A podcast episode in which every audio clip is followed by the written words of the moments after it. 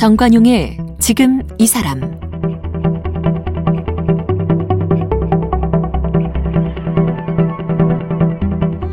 여러분 안녕하십니까 정관용입니다. 어제가 아동 학대 예방의 날이었고요. 오늘은 세계 어린이날, 그러니까 유엔이 아동 권리 협약을 채택한 바로 그날입니다. 아동 권리 협약, 이 세상 모든 어린이들은 차별 없이 자라야 되고 또 보호와 지원을 받아야 하고 그 어린이들의 의견도 존중되어야 한다. 이게 이제 주요 내용이에요. 그런데 이 국내의 실종 아동 관련 통계 자료들을 보면 우리 아이들 제대로 보호받지 못하고 있는 것 같습니다. 최근 5년간 전국에서 실종 신고가 접수된 아동이 9만 6천여 명. 이게 한 해 평균 약 2만여 명이 실종 신고가 접수된답니다. 어마어마한 숫자죠. 게다가 이 장기 실종 아동 여전한 문제인데요. 자, 최근에 국내 최초로 장기 실종 아동 문제를 다룬 다큐멘터리 영화 증발이라는 제목의 영화가 개봉했어요. 영화 개봉과 함께 실종 아동 찾기 캠페인도 시작됐는데요. 바로 이 영, 영화 증발을 만든 김성민 감독을 오늘 초대했습니다. 어서 오십시오. 안녕하세요.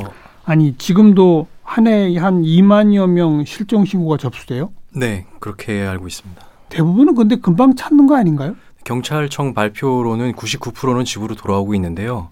뭐 아직까지도 1% 그러니까 미기가 아동은 여전히 발생하고 있는 어. 지금 상태고 또 가장 큰 문제는 20년 전, 그러니까 20년 이상 어, 실종 상태로 집으로 돌아오지 못하고 있는 아이들의 수는 여전히 그러니까 이게 계속 누적이 되면서 더 늘어나고 있는 실정입니다. 지금 그럼 20년 이상이 장기 실종으로 분류하나 보죠? 경찰에서는 48시간 이상이면은 장기 실종 아동으로 어. 분류를 하는데요. 예. 그러니까 실종된 기간이 20년 이상 된 아동이 564명으로 지금 통계에 잡혀 있는 상태입니다. 실종된 기간이 20년이면 이전 아동이라고 부를 수도 없네요. 맞습니다. 아동 시절에 실종됐는데 20년 넘게 못 찾고 있다. 네. 564명. 네. 어.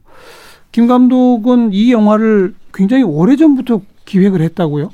2013년 11월부터 기획했습니다. 7년 전이네요. 네. 어머 특별한 계기가 있었습니까? 제 가까운 지인이 예. 실종돼서 제가 한 열흘 정도 찾아다녔던 경험이 있었어요. 오. 어. 그래서 그때 이제 지인의 어머님을 위로를 해드려야 되는 어떤 상황에 있었는데 어. 그때 이제 어머님을 어떤 방법으로도 위로를 해드릴 수 없다라는 그런 좀 제 개인적으로는 아팠던 기억이 있는 상태에서 그게 그게 그 즈음이에요? 2013년 즈음이에요? 아니면 한 그... 2011년 때 제가 겪었던 제 개인적인 경험이었습니다. 그 결국 찾긴 찾았어요? 네, 결국 어. 찾았습니다. 어, 그 그런데요. 그런데 저는 원래 학교 다닐 때부터 다큐멘터리 연출을 공부를 했었고 예. 계속 다큐멘터리 영화 감독의 꿈을 키우고 있었는데 제가 조연출로 생활을 하다가 조연출 계약 기간이 이제 점점 다가오는 시기였었어요. 2013년도가 음. 그때 제가 이제 제 이야기로 독립을 해야 되는 시기 때 어떤 이야기를 할까. 근데 정작 제가 하고 싶은 얘기를 못 찾은 상태에서 좀 절박한 시기를 좀 오랫동안 지냈었어요. 예. 그때 이제 불현듯 그 지인의 어머님이 떠올랐었고 어. 그 지인 같은 경우에는 성인이 된 이후에 실종이 됐을 그렇죠. 때도 그렇게 힘들어하셨었는데 그렇다면 그러니까 음. 아동이 실종된 부모님들은 얼마나 절박하고 또그 그렇죠. 그 시기를 어떻게 견디고 계신 걸까 어. 그런 궁금증이 들어서 이제 실종 아동 전문 기관이라는 기관을 통해서 부모님들을 뵙기 시작했었습니다. 어. 그래서 이 영화는 20년 이상 된 특정한 한 가족을 다루고 있죠. 맞습니다. 그, 그 어떤 케이스인지 우선 소개를 좀 해주시면요.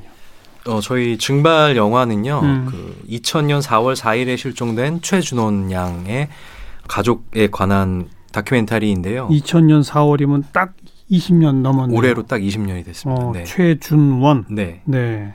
그 2000년 4월 몇살 때 실종이 된 거예요? 6살 때 실종이 6살 때.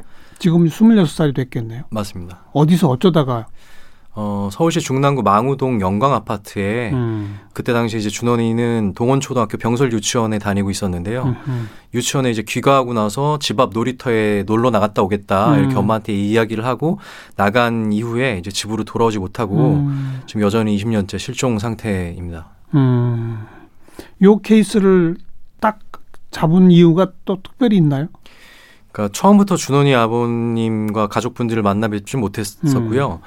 실종 아동 전문기관 통해서 다른 장기 실종 아동 부모님들을 뵙다가 네. 그 준원이 아버님을 뵙고 준원이 아버님 인터뷰를 제가 처음에 좀 청했었어요. 음. 그래서 약간 리서치 형식으로 기획 단계에서 인터뷰를 진행하다가 어, 준원이 가족 에 관한 이야기를 조금 더 깊이 있게 담아내고 싶다는 생각이 들어서 그때부터 본격적으로 촬영을 진행하게 됐었어요. 그러니까 아버님이 어떤 이야기를 듣다가 야, 이걸 좀 더 해야 되겠구나 생각을 하게 됐나요?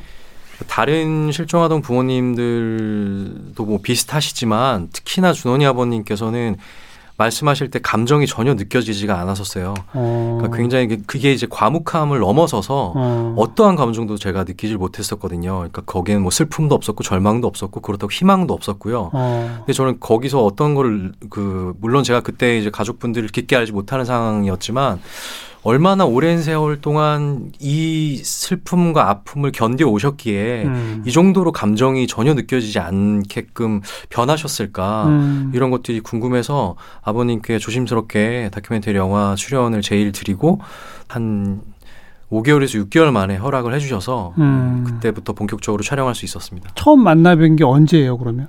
2014년 1월이었습니다. 그러면 실종된 지 14년 지난 상태였고 맞습니다. 그러니까 그 14년의 세월을 지내고 나니 감정조차 하나도 묻어나지 않더라. 맞습니다. 어, 그 얘기를 했어요 아버님한테. 본인은 뭐라고 말씀하시던가요? 직접 제가 그 말씀을 드린 적은 없었고요. 어.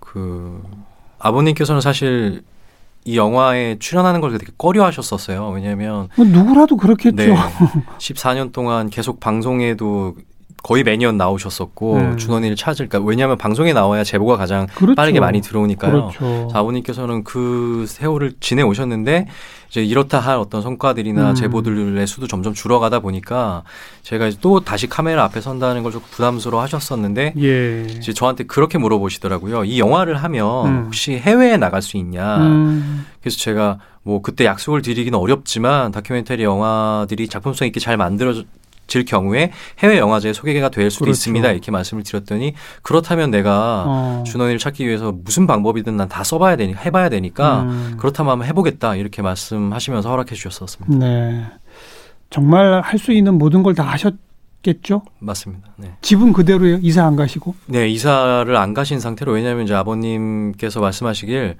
준원이가 여섯 살 때 실종이 됐는데. 네. 만약에 집으로 다시 돌아왔을 때 준원이가 유일하게 기억할 수 있는 공간이기 때문에 음. 이 아파트 단지가 음. 본인이 이제 다녔던 유치원도 있고 놀았던 놀이터도 있고 음.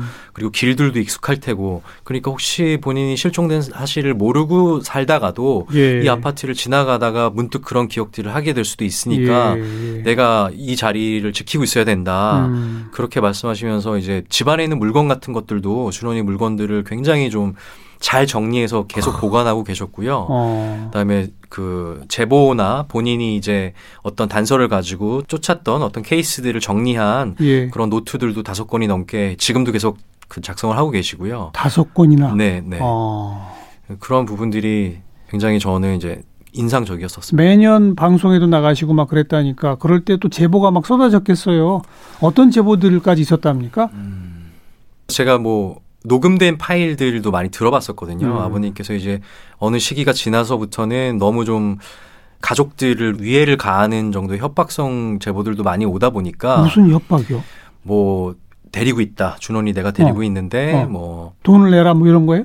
뭐뭐 뭐 그런 그러니까 아이고. 그것 이상의 비상식적인 제보들 그러니까 장난 전화죠. 장난 전화들이 아, 너무 많아서 세상에나 뭐 성추행을 했다든지 뭐 이렇게 입에 담지 못할 만한 말들을 하는 분들도 굉장히 많았고요. 근데 음. 그런 것들을 노트에 다 기록을 해 놓으셨던 거예요, 아버님께서. 음. 저희 영화에도 이제 그 일 부분이 나오긴 하는데요. 참.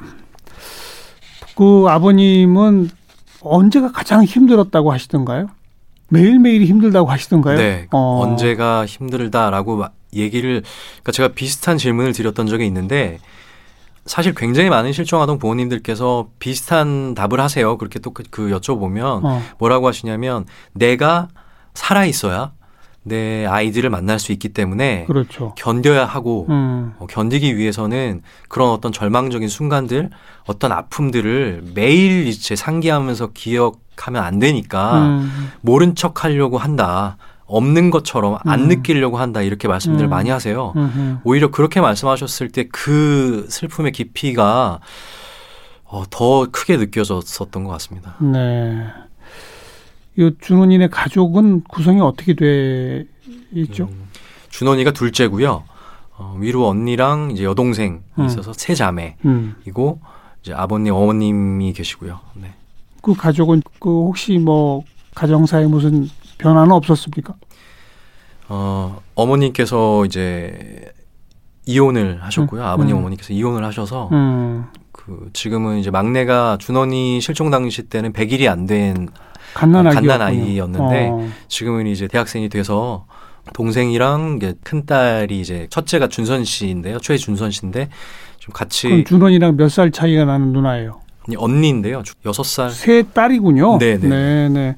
어 나이 차가 네. 꽤 나네요. 네네네. 어 그러면 그 친구는 열두 살때 동생이 사라진 거로군요. 맞습니다. 어 생생히 기억하고 있겠네요. 네. 어그 동생은 잘 모를 거고 백일 때니까. 네. 그렇게 지금 그럼 아버지하고 두 딸이 같이 살고 있는 거예요? 네, 맞습니다. 어머니는 이혼하셨고. 네. 이혼한 것도 아마 이 동생 건, 그 준원이 건하고 관련이 있겠죠?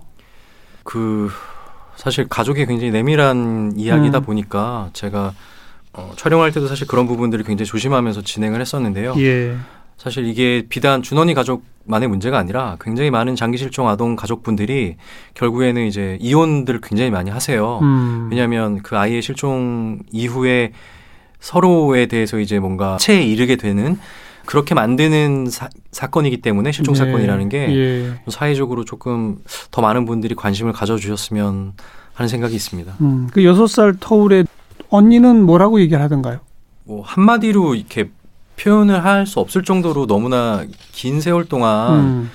아버지, 엄마, 어머니의 아픔을 지켜봐야 했었고, 예. 그리고 또 본인도 자신도 이제 동생, 친동생이 실종이 그렇죠. 된 거잖아요. 어. 그렇다 보니까 준선 씨 같은 경우에는 너무나 많이 외로워하고 힘들어했는데 음. 그거를 누군가한테 이야기할 기회조차 없었던 거예요. 왜냐하면 엄마 아빠가 네. 더 슬퍼하니까. 네, 네. 어. 그래서 영화에도 이제 그런 모습들을 잘 담아내기 위해서 굉장히 노력을 했는데 어떤 한 문장으로 감정 표현을 할 수가 없을 만큼 음. 준선 씨 역시도 굉장히 큰 슬픔과 아픔을 가지고 있는 거라고 생각을 하고 있습니다. 이 영화는 그러면 잃어버린 가족을 그리워하는 나머지 가족들의 일상을 그냥 담은 겁니까? 그냥 일상을 음. 담는다기보다는 좀 남아있는 가족들이 어떤 아픔들을 가지고 있는지 왜냐하면 제가 이 실종 아동 부모님들을 만나 뵙고 제가 준원이 가족들을 만나 뵈면서 느꼈던 게이 전단지에 보면 아이들에 대한 정보들이 이렇게 실려 있잖아요. 뭐 그렇죠. 뭐 당시에 키라던가 몸무게라던가 뭐 무슨 옷을 입고 예, 뭐, 뭐 옷을 어떤 걸 입고 있었다던가 이런 것들이 실려 있는데 제가 그 정보들이 잘 기억이 안 나는 거예요. 제가 이거를 만들고 있는 감독인데도 불구하고 네.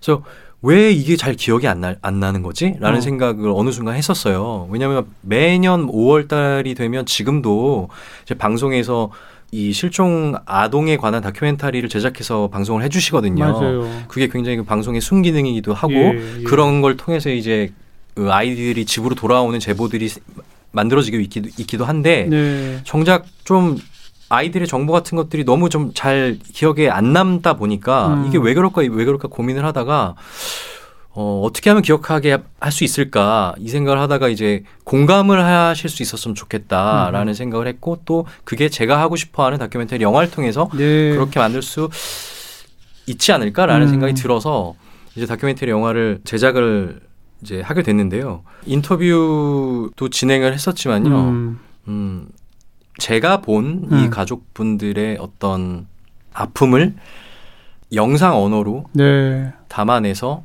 어떤 순간들을 포착을 하고 음. 또 일상을 지내실 때도 제가 느끼는 어떤 상실감과 허무함이나 이런 슬픔들을 두 시간 이내로 압축을 시켜야 되는 작업이니까요. 예, 예. 제가 본 진짜를 관객분들에게 좀 설득을 해드리고 싶다라는 음. 생각으로 음. 어, 이 가족 이 실종 아동 문제에 관심을 가져주셨으면 좋겠는데 예. 이분들의 아픔에 공감을 하실 수 있다면 그렇죠. 더 그게 관심으로 이어질 음. 수 있을 테니까 내가 그렇게 그런 생각을 하실 수 있게끔 공감을 끌어낼 수 네, 있게끔 네, 네. 음. 그 다큐멘터리 영화는 간접 체험을 하게 해드릴 수 있는 굉장히 네. 저는 좋은 매체라고 생각을 하고 있기 때문에 극장에서 나가시면서 음. 그런 생각을 좀 하실 수 있었으면 좋겠다는 생각으로 네 영화를 열심히 만들었습니다. 네. 이 영화 만들고 있는 과정에 이 준원이 사건이 재수사에 들어갔다고요? 네, 2017년도에 어, 장기 실종 수사팀이 서울청에 이제 신설이 되면서 어허. 준원이 사건이 이관이 되고 그 수사팀에서 전담해서 다시 재수사를 진행했었습니다. 음, 그 지금은 수사가 계속 진행 중이에요, 아니면 이제 종료됐습니까? 계속 진행 중입니다. 그래요? 네. 뭐라고 하던가요? 장기 실종 수사팀이 전국에 이제 61명이 있다고 하더라고요. 전국의 장기실종 수사팀의 수사관님들이. 예, 예. 근데 그분 한 분한 한 분들이 너무 많은 사건들을 이제 조사를 음. 전담해서 하시다 보니까 맡아서 하시다 보니까 그 수사라는 게 사실 단서가 없는 굉장히 음. 20년 이상 된 그렇죠. 사건들이고 어. 그래서 여러 가지 어려움들이 많다고 알고 있어요. 음. 근데 수사관님들은 이제 미제 사건이라는 건 없다. 음. 미제라는 말은 없다. 해결이 언젠간 해결을 해야 된다라는 생각으로 수사에 계속 임하고 계시고 준원이 사건도 제가 최근까지도 이제 어떻게 진행되고 있는지를 얘기를 들었는데요. 예. 계속 어, 수사하고 있는 걸로 알고 있습니다. 음. 참 20년 이상 된 경우가 500명이 넘는다. 그게 아직도 그러니까 미궁이고 미지수라 왜 그런지를 모르는 거잖아요. 맞습니다. 그죠? 네. 근데 그래도 수사관들은 추정은 하지 않았겠어요?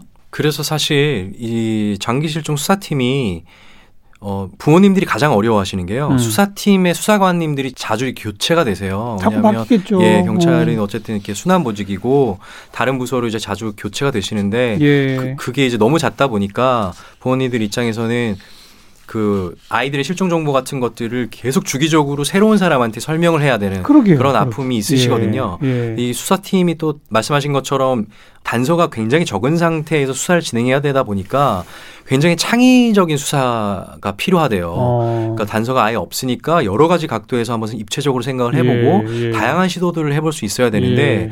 그렇기에는 또 너무 이 부서 이동이 잦고 아이고. 그리고 오래 지속도 안 되고 네, 오래 지속이 안 되고 또 한 사람이 맡은 사건 수도 너무 많고 많고요. 예. 어. 그리고 좀 결정적으로 이제 이 부서 자체가 조금 한직이라는 이야기를 아. 많이 하세요. 이거는 뭐 아. 뭐제 얘기가 아니라 부모님들께서 이렇게 그 좀 바뀌었으면 좋겠다고 말씀하시는 건데 네. 이게 어쨌든 그 뭐 인사고과 점수나 이런 것들이 굉장히 높은 부서가 아니다 보니까 음, 음. 지원하시는 분들도 숫자도 굉장히 적고요. 수관님들이 음.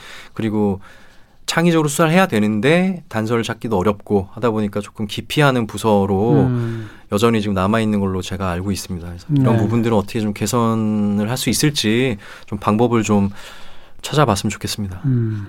그런데 그러니까 이게 과거 6, 뭐 70년대 옛날 얘기가 아니라 최근에까지도 1년에 뭐 2만여 명 실종 신고가 들어오면 그 중에 일부는 장기 실종이 된다는 거잖아요. 네, 맞습니다. 아니 지금 최근은 그래도 뭐 CCTV도 많고 뭐도 많고 그런데도 장기 실종이 벌어진단 말이에요. 네. 우리나라는 특히나 이제 땅이 좁다 보니까 예. 실종 신고가 들어오고 나서 두세 시간이 지났는데도 아이를 못 찾으면 음. 지역이 바뀌거든요. 어. 그렇게 되면은 목격자가 없을 경우에는 더 미궁으로 빠지게 되는 경우들이 많고 예. 그러다 보니까 뭐 그 어떤 사회 안전망이 많이 갖춰져 있음에도 불구하고 음. 어떤 범죄 혐의점이 없는 상태에서 아이가 실종될 경우에는 찾는데 조금 제보에 더 기대게 되는 음. 그런 문제인 것 같습니다. 음. 아니, 그러니까 그 범죄 혐의가 없는데 장기 실종으로 가는 제일 큰 이유가 그럼 뭐라고 보세요? 아, 저도 그게 제일 제일 답답합니다. 음. 왜냐하면 그렇게 돼서 이제 찾는 경우들을 통계를 내보면 네. 뭔가 이제 사회학자분들께서 이걸 연구를 해, 해 주신다면 그게 음. 이게 이론적으로 나올 텐데 찾지를 못하니까 네 찾지를 못하기 때문에 이게 뭐 데이터가 쌓이는 것도 아니고요 어. 여전히 수사 중인 사건들인 거고 어. 그런 부분들 때문에 조금 예 어려운 부분이 있는 것 같습니다 네. 범죄 혐의가 없는이라고 표현했지만 장기 실종이 되는 결국은 못 찾게 되는 거는 처음에는 혐의가 없지만 결국은 범죄 아닐까요? 제 지인 가까운 지인이 실종됐었을 때 제가 음. 느꼈던 어떤 벽이 있었어요. 근데 그게 지금 말씀하신 부분처럼 범죄 혐의점이 있다 없다를 어떻게 판단하고 어떻게 수사가 예. 진행이 되느냐. 예. 근데 가장 명확한 건 협박 전화, 나 어떤 뭐 금품을 요구한다던가 아니면은 뭐 인신 없다 이거잖아요. 예, 뭐 강제 또 구금돼 있다, 납치됐다는 음. 어떤 증거 음. 이런 것들이 있어야 강제 수사로 영장을 청구해서 강제 수사 전환이 가능하다라고 네. 이제 경찰분들은 당연히 절차상 말씀을 하시는데 이게 범죄하고 관련이 있는지 없는지를 모르는 상황이라면 음. 마찬가지로 그런 원칙대로 영장 같은 것들이 발부가 되지 않기 때문에 강제 수사가 이제 불가능한 거라고 말씀을 하시더라고요. 음. 그러니까 그게 결국에는 수사 진행상에서 어떻게 되냐면 범죄와 관련이 있는지 누가 납치했는지를 모르는데 그 혐의점이 드러나지 않았으니까 어디 CCTV를 보려고 해도 공문을 보내서 예. 협조를 받아야 되는 예. 그런 식으로 이제 실종 수사가 진행이 여전히 이제 된, 되는 거거든요. 그래서 저도 그 지인의 동선을 쫓기 위해서 경찰분들이 이제 CCTV 같은 걸 터미널에 이제 요청을 할때 음. 어, 협조해 주십시오라고 음. 공문을 보내는 거지 음. 강제로 이걸 보여주십시오 이렇게 하실 수 없다고 하더라고요. 그러다 보니까 사실은 골든 타임을 놓치게 되는 실제로 범죄하고 연관이 돼 있는데도 불구하고 그 증거가 없기 때문에 예, 예. 골든 타임을 놓치게 되는 그런 실종 케이스들도 분명히 있을 거라고 생각을 하고 있습니다. 음. 그 본인 지인의 경우는 어떤 경우였어요?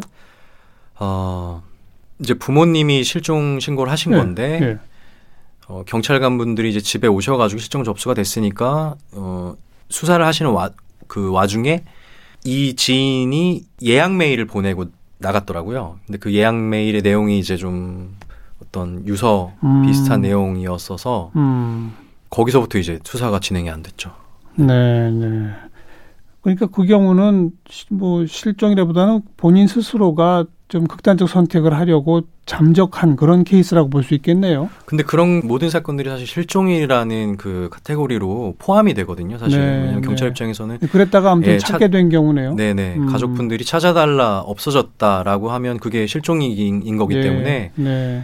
네. 아까 표현 중에 그 골든 타임이라는 말을 했는데 네. 실종 아동의 골든 타임은 경찰 쪽은 뭐라고 그래요? 12시간 안에 행적을 찾지 못하면 어, 장기 실종 상태로 갈 확률이 대단히 높다라고 음. 얘기들을 합니다. 그 12시간 이내에 발견 못하면 장기 실종화 될 가능성이 높아진다. 네. 아.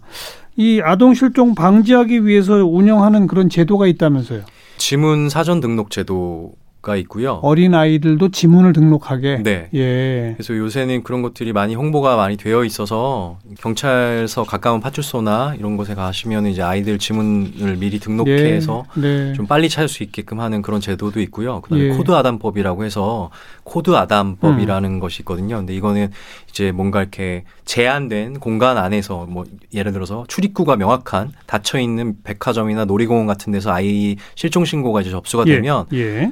출입구 게이트를 아이를 찾을 때까지 닫아버리는 거예요. 예, 예. 그렇게 해서 아이들을 찾을 수 있게끔 하는 그런 법들도 지금 어, 시행되고 예, 있어요. 시행되고 있는데요. 어. 이런 것들이 사실은 2005년도에 실종아동법이라는 것이 발의가 되면서 생기게 된 법들인데 이 법이 만들어지는데 결정적인 계기가 그 실종아동 부모님들께서 그렇죠. 이런 것들의 법의 필요성을 네, 이제 네. 요구를 하시면서 네. 그러면서 저희 사회가 어떻게 보면 조금 사회 안전망이 조금 더 음. 어, 생기게 된 그런 예, 계기가 됐다고 하거든요. 네, 네. 근데 이제 정작 아직까지도 그 부모님들의 아이들은 집으로 돌아오고 있지 못하기 음. 때문에 저희 사회에서 조금 이 문제에 대해서 다시 한번 관심을 갖고 예. 공감해야죠. 네. 그 이번 이 영화 개봉과 함께 실종 아동 찾기 캠페인을 하신다고요. 네, 찾을 구체적으로 어떻게 하고 있는 겁니까?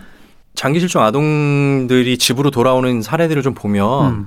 굉장히 많은 케이스들이 어, 직접 실종됐던 당사자가 부모님들을 찾아서 상봉하는 사례들이 꽤 많아요. 어. 근데 그렇게 되는 이유가 아이가 미취학 연령대 실종이 되면 어, 자기 편집을 하게 된다고 하더라고요. 왜냐하면 그 아이들이 당사자들이 음. 갑자기 급격하게 환경이 바뀌면서 그 환경에 적응을 해야 하다 보니까 자기가 실종됐는지를 모르고 이제 자라게 되는 거예요. 어. 바뀐 공간에서. 어. 그래서 그 상태에서 보호 시설에서 자라다가 해외로 입양을 가는 어. 사례들도 굉장히 많았고 예, 예. 그래서 저희는 이제 저희 캠페인은 어, 실종 아동들이 본인들이 내가 실종 아동이었구나라는 음. 사실을 조금 거꾸로 알게 되고 부모님을 찾을 수 있게 네. 본인이 실종 아동이었다는 사실을 좀 알릴 수 있게끔 하는 거, 거기에 이제 초점이 맞춰져 있는 캠페인입니다. 지금. 어떻게 수, 알릴 수 있죠? 가장 좋은 거는 많이 알려야 하고요. 어. 그 해외 입양 커뮤니티나 네. 이런 네. 곳에 알려야 하고 그리고 어, 이거는 굉장히 좀 조심스러운 부분이라 심리 전문가분한테 자문을 받아가면서 진행을 할 계획이 있는데 봉인된 기억이라는 것은 음. 결국 굉장히 아프고 예민하기 때문에 닿는 거잖아요. 네. 트라우마랑 연결이 되어 있는 기억이고 그래서 아이들이 그때 부모님들이 제공해 주신 어떤 아이가 당시에 그렸던 그림이나 음. 어떤 뭐 가지고 놀던 장난감 뭐 혹은 가족 사진 이런 것들 아이의 그러니까 사진만 보여드리는 게 아니라 예. 뭐 가족 사진 같은 것들을 같이 해서 좀 내가 어 내가 실종됐었구나라고 음. 거꾸로 알고 부모님들을 좀 찾을 수 있는 네. 그런 방향의 캠페인을 지금 진행하려고 생각하고 있습니다. 뭐 일반 우리 그 이 방송 들으시는 청취자분들도 이 캠페인에 또 동참할 방법이 있습니까? 어 저희가 이제 QR 코드가 있어서 음. 영화 홍보랑 같이 해서 이 저희 사이트를 만들어 놨는데요. 그 사이트에 이제 아동 권리 보장원이라고 실종 아동 전문 기관이랑 경찰청 182 센터랑 연결이 돼 있어요. 예. 그리고 그 사이트에 이제 그 실종 아동 부모님들이 동의해 주신 실종 아동 정보들이 예. 이제 같이 올라가 있고요. 예. 그래서 그렇게 좀 관심 가져 주시고 저희 영화 검색해 주시고 검색해서 그 네. 사이트에 들어가 보면 네네. 아동들에 대한 정보를 얻을 수가 있고 네네. 이걸 뭐 널리 퍼나르기도 할 수 있고 그렇겠네요. 네, 네, 네. 뭐 이런 실종 아동에 대한 사회적 관심이 증폭돼서 결국 그 성과로 찾게 된 그런 케이스들이 여러 건 있다면서요. 네. 가장 최근에는 음. 9월 달에 편의점에 있는 실종 아동 사진을 본인이 당사자가 보고 어. 나는 실종 아동이 아닌데 실종 아동으로 사진이 올라가 있으니까 자기 어릴 적 모습인 네. 걸 기억이 난 거예요. 네. 어. 그러니까 이거를 교체해 달라 어. 이렇게 어. 요구를 하셨는데 알고 보니까 2000년 6월달에 예. 실종이 되어서 가족분들이 지금까지도 찾고 계셨던 어. 분인 거예요. 그래서 상봉을 한 사례도 있고, 근데 일반 분들이 이제 상봉을 할 경우에는 완전히 다른 환경에서 살다가 이제 가족으로 다시 만나게 되면서 예. 일어나는 여러 가지 문제들 때문에 그 부모님들이 동의를 하시지 않으면 보도가 안 되게끔 음. 돼 있어요. 근데 이런 사례들이 굉장히 1년에 한 네다섯 건씩 많은, 어. 많을 때는 계속 않게 나오는 네, 계속 찾고 있는 걸로 알고 있습니다. 오늘 완전히 새로운 정보를 하나 얻은 게 어, 어린 나이에 실종되게 되면 바뀐 환경에 적응하느라 본인이 실종됐다는 사실을 까맣게 잊어버리게 된다. 네. 그럴 가능성도 있다. 네. 중요한 네. 포인트네요. 그러니까 가능하면 더 널리 널리 이 정보들이 좀 퍼질 필요가 있겠다. 네, 맞습니다. 음, 많은 분들이 관심 갖고 영화를 보고 함께 좀 아픔도 공감하고 정보도 서로 주고받는 계기가 됐으면 좋겠네요. 다큐멘터리 영화 증발 만드신 김성민 감독을 함께 만났습니다. 오늘 고맙습니다. 네, 감사합니다.